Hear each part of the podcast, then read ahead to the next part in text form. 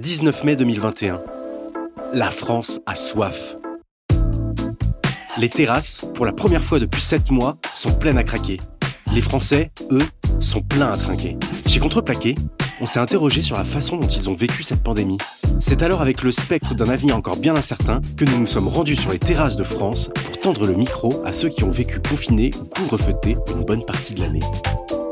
L'œuvre de Sartre et les replays de Secret Story ont ça de commun qu'ils permettent d'ouvrir les yeux sur le fait que vivre avec les autres, euh, ce n'est pas vraiment facile. Et l'annonce du confinement a sonné l'heure de passer de la théorie à la pratique. Si le confinement à deux a été bénéfique pour certains couples, tous n'ont pas connu cette chance. Et comme pour les amoureux, la vie n'a pas forcément été un long fleuve tranquille pour ceux qui se sont retrouvés à devoir vivre ensemble. Alors fermez les yeux, pensez bien fort à votre boisson rafraîchissante favorite et laissez les personnages que nous avons croisés au détour d'une terrasse vous narrer comment ils ont vécu la cohabitation. Ah oui, au fait, je vous ai pas dit, c'est micro-terrasse.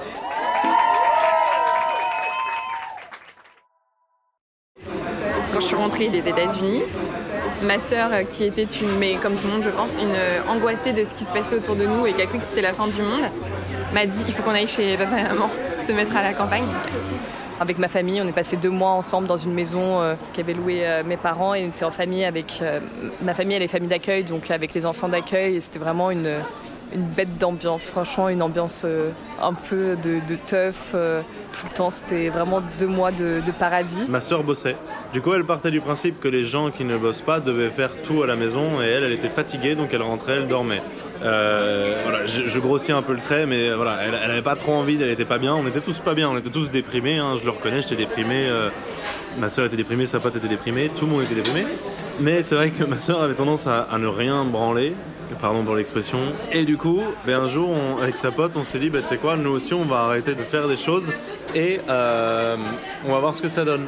Bah, ma coloc, elle arrivait quand même à avoir une vie sociale. Elle, ramenait des potes à l'appart. euh, on a eu des colocataires masculins de temps en temps qui sont venus comme ça squatter euh, un petit mois à l'appart. Ce qui m'a rappelé à ma vieille condition de meuf pas capable de se trouver un gars. Parce qu'en vrai, j'étais grave en, dep.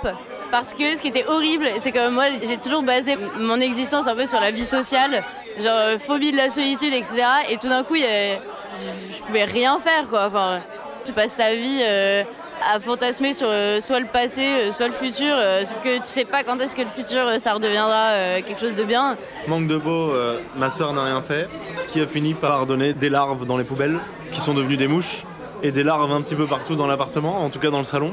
On s'est retrouvé avec une invasion de, larves parce qu'il y avait des poubelles qui étaient restées trop longtemps dans l'entrée et personne voulait les descendre. Enfin, c'était un petit peu la guéguerre euh, du confinement. C'est un petit peu dégueulasse euh, pour le coup, donc on s'est tapé un grand ménage à 4h du mat, à sortir les poubelles euh, en, bravant le, couvre-feu et le confinement avec nos poubelles à la main.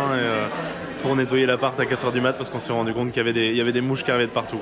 La vie avec ma coloc et son chien roux, c'était grave bien. Et j'ai eu trop de chance d'avoir ça parce que sinon, si je pense que si j'avais été toute seule euh, dans un 11 mètres carrés, je serais devenue starbée. Mais vraiment, je serais devenue starbée euh, à tourner en rond euh, dans, dans une cage. Alors que là, on a eu de la chance d'être dans un 50 mètres carrés. On avait chacune euh, notre activité, mais au moins il y avait quelqu'un à qui parler, quoi. T'es pas obligé de te parler à toi-même. En plus, il y a le truc pendant le confinement, euh, si t'es tout seul chez toi, tu peux vite commencer à devenir starbé parce que tu te parles à toi-même, tu t'en rends plus compte. Après, tu t'inventes un pote. euh, et pouf, tu deviens schizophrène quoi. Parfois c'était compliqué parce qu'il y avait ce truc où on était que nous deux. Parfois t'as pas d'échappatoire, enfin, tu peux pas genre juste un jour dire oh bon bah vas-y ce soir on se voit pas, je vais boire des coups. Eh ben non Parce que 19h, tout le monde chez soi, bande de schlag avoir un rythme euh, chelou. Et en même temps très millimétré, avec des journées euh, qui me faisaient avoir euh, la sensation d'être dans les films un jour sans fin. Le réveil à la même heure, morning routine millimétrée calée, euh, allumage d'ordinateur, euh, petit déjeuner, aller se doucher, euh, s'asseoir à telle heure, euh, écrire tel mail à telle heure, le midi on mangeait à telle heure, pause déj jusqu'à telle heure. Et c'était très rassurant d'avoir cette routine, ce confort et cette certitude qu'on allait vivre des trucs normaux dans ce truc anormal global dans lequel on était entouré. Et voir mes parents le week-end qui arrivaient du front, qu'ils ont un commerce, donc ils arrivaient, ils étaient tout, angoissés en arrivant le week-end. Et même nous, on était angoissés. Enfin, une méconnaissance de ce qui se passe, tu sais pas comment se propage le virus, tu sais pas à quel point c'est grave. Tu laisses tes, aliments dehors. Donc mes parents les laissaient, on voulait même pas les faire rentrer dans la maison. On avait, enfin limite c'était eux qui étaient plus dangereux finalement euh, que moi qui revenais des États-Unis à un moment donné. Non, ça a été un confinement plutôt joyeux et personnellement je l'ai plutôt bien vécu avec ma soeur. On s'est pas pris la tête d'une seule fois. J'avais des collègues qui me passaient des coups de fil euh, et on échangeait vite fait. Alors comment ça va? Et toi t'es confiné où? C'était la grande question. Et toi t'es confiné où? Et une collègue à moi, plus âgée que moi, qui me racontait qu'elle vivait euh, dans une chambre de bonne en fait au dernier étage, tu vois, avec toilette partagée et tout ça. Et je me disais waouh, waouh, waouh, mais quelle chance. Trop gênée de me dire quand on, bah moi ça va quoi. genre trop mal de dire moi ça. Alors que j'avais conscience que si j'étais restée dans mon 17 mètres carrés qui donne sur un mur, j'aurais vraiment passé les 4 euh, pires mois de ma vie. Euh. Je me disais vous allez me retrouver à la fin en train de dessiner des ronds chelous sur mon mur à me parler toute seule. Euh. Non, je pense que j'aurais vraiment pété un câble de ce retour d'un voyage ouf où je me suis sentie si libre à me retrouver complètement cloîtrée chez moi. La transition a été d'une violence vraiment sans nom.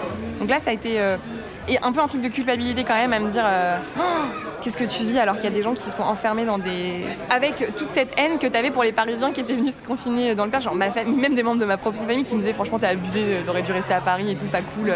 Franchement, euh, c'est pas très safe quand même d'être rentré et en même temps tu dis oui mais je vois. Enfin, techniquement aujourd'hui je ne vois personne, je ne suis pas sortie de chez moi, c'est mes parents qui nous amenaient les courses. Je m'estime chanceuse.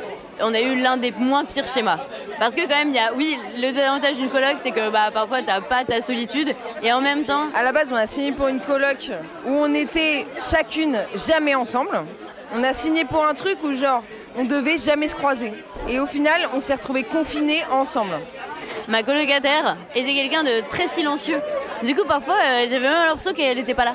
Donc là-dessus, ça allait. Elle n'était pas trop envahissante. Avec mon coloc, en tout cas, juste avec lui, ça s'est bien passé. On va dire que c'était aussi une année où euh, moi, j'avais la chance d'être entre chez moi et entre chez mon copain. Donc j'ai pu avoir le sentiment de ne pas être toujours bloquée chez moi. Euh, et, de pouvoir choisir un peu euh, où j'avais envie de dormir. Donc, euh, donc je pense que ça a beaucoup aidé. Et en plus, on est une coloc où j'ai mon coloc, mais mes voisines sont, sont aussi parmi nos meilleurs potes. Donc on avait un peu ce truc de communauté. Donc au final, on avait un peu un truc communautaire où on était quand même assez proches tous les uns des autres. Et on était entre nous. Et c'était. je pense que c'était une année où la solitude, en fait, elle n'a pas fait partie de mon année du tout. Et en partie grâce à mon coloc et à mes voisines. Je me suis énormément rapprochée de ma coloc. On était déjà très proches à la base, mais là, ça nous a encore plus renforcé. C'était dingue, quoi. J'avais plus ce problème de est-ce que je vais trouver un travail, parce que du coup, je savais qu'à la fin du confinement, j'avais un travail qui m'attendait.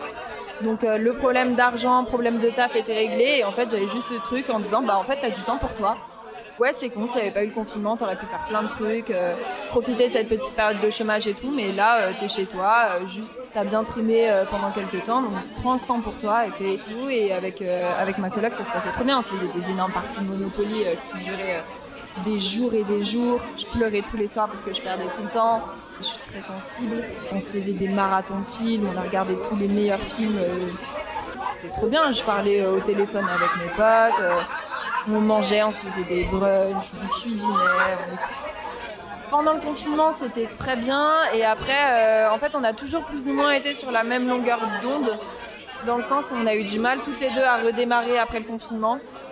Au niveau social et tout, c'était un peu dur de ressortir, euh, reprendre le travail. Après, on... en fait, pendant le premier confinement, on était vraiment toutes les deux sur la même longueur d'onde. Et après le confinement, moi, j'ai repris un travail. Elle non. Elle, elle a changé de taf entre temps, elle travaillait beaucoup. Après, c'est moi qui travaillais beaucoup. On n'avait plus ce même emploi du temps. Du coup, là, ça commençait à devenir un peu compliqué. Et franchement, le deuxième confinement, il nous a toutes les deux tués, je pense, euh, on était déprimés en fait. déjà, de base, je pense qu'on est beaucoup à déprimer à partir du moment où l'hiver commence à arriver, l'automne et tout. Et euh, là, tu fais un confinement, je me souviens, on allait euh, boire des bières à 17h sur les quais, dans les bars un peu clandestins. Et en fait, on en a reparlé il y a pas longtemps. On se dit, mais attends, mais c'est fou, là, t'imagines, à 17h, on vivait le meilleur moment de nos vies. Il faisait moins 10, on était sur les quais avec des mitaines, en train de boire du vin chaud dégueulasse. Et on était trop contents parce que c'était le seul moment d'interaction qu'on avait. waouh Et là, on se plaint. c'est trop bizarre euh, de passer d'une vie où nous deux, on était vraiment des animaux sociaux. Enfin, elle, elle sortait tout le temps, moi aussi. Euh, le chien aussi avait une vie sociale très développée. Je me souviens avec beaucoup d'émotion de ces soirées euh, soupe de radis noir, parfois avec une variante soupe à l'oignon.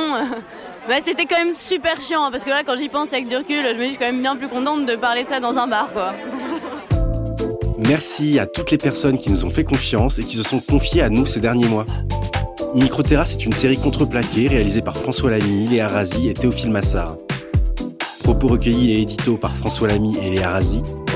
montage et mixage par Théophile Massard, musique par Tando Musique, illustration par Elie Bengouzi.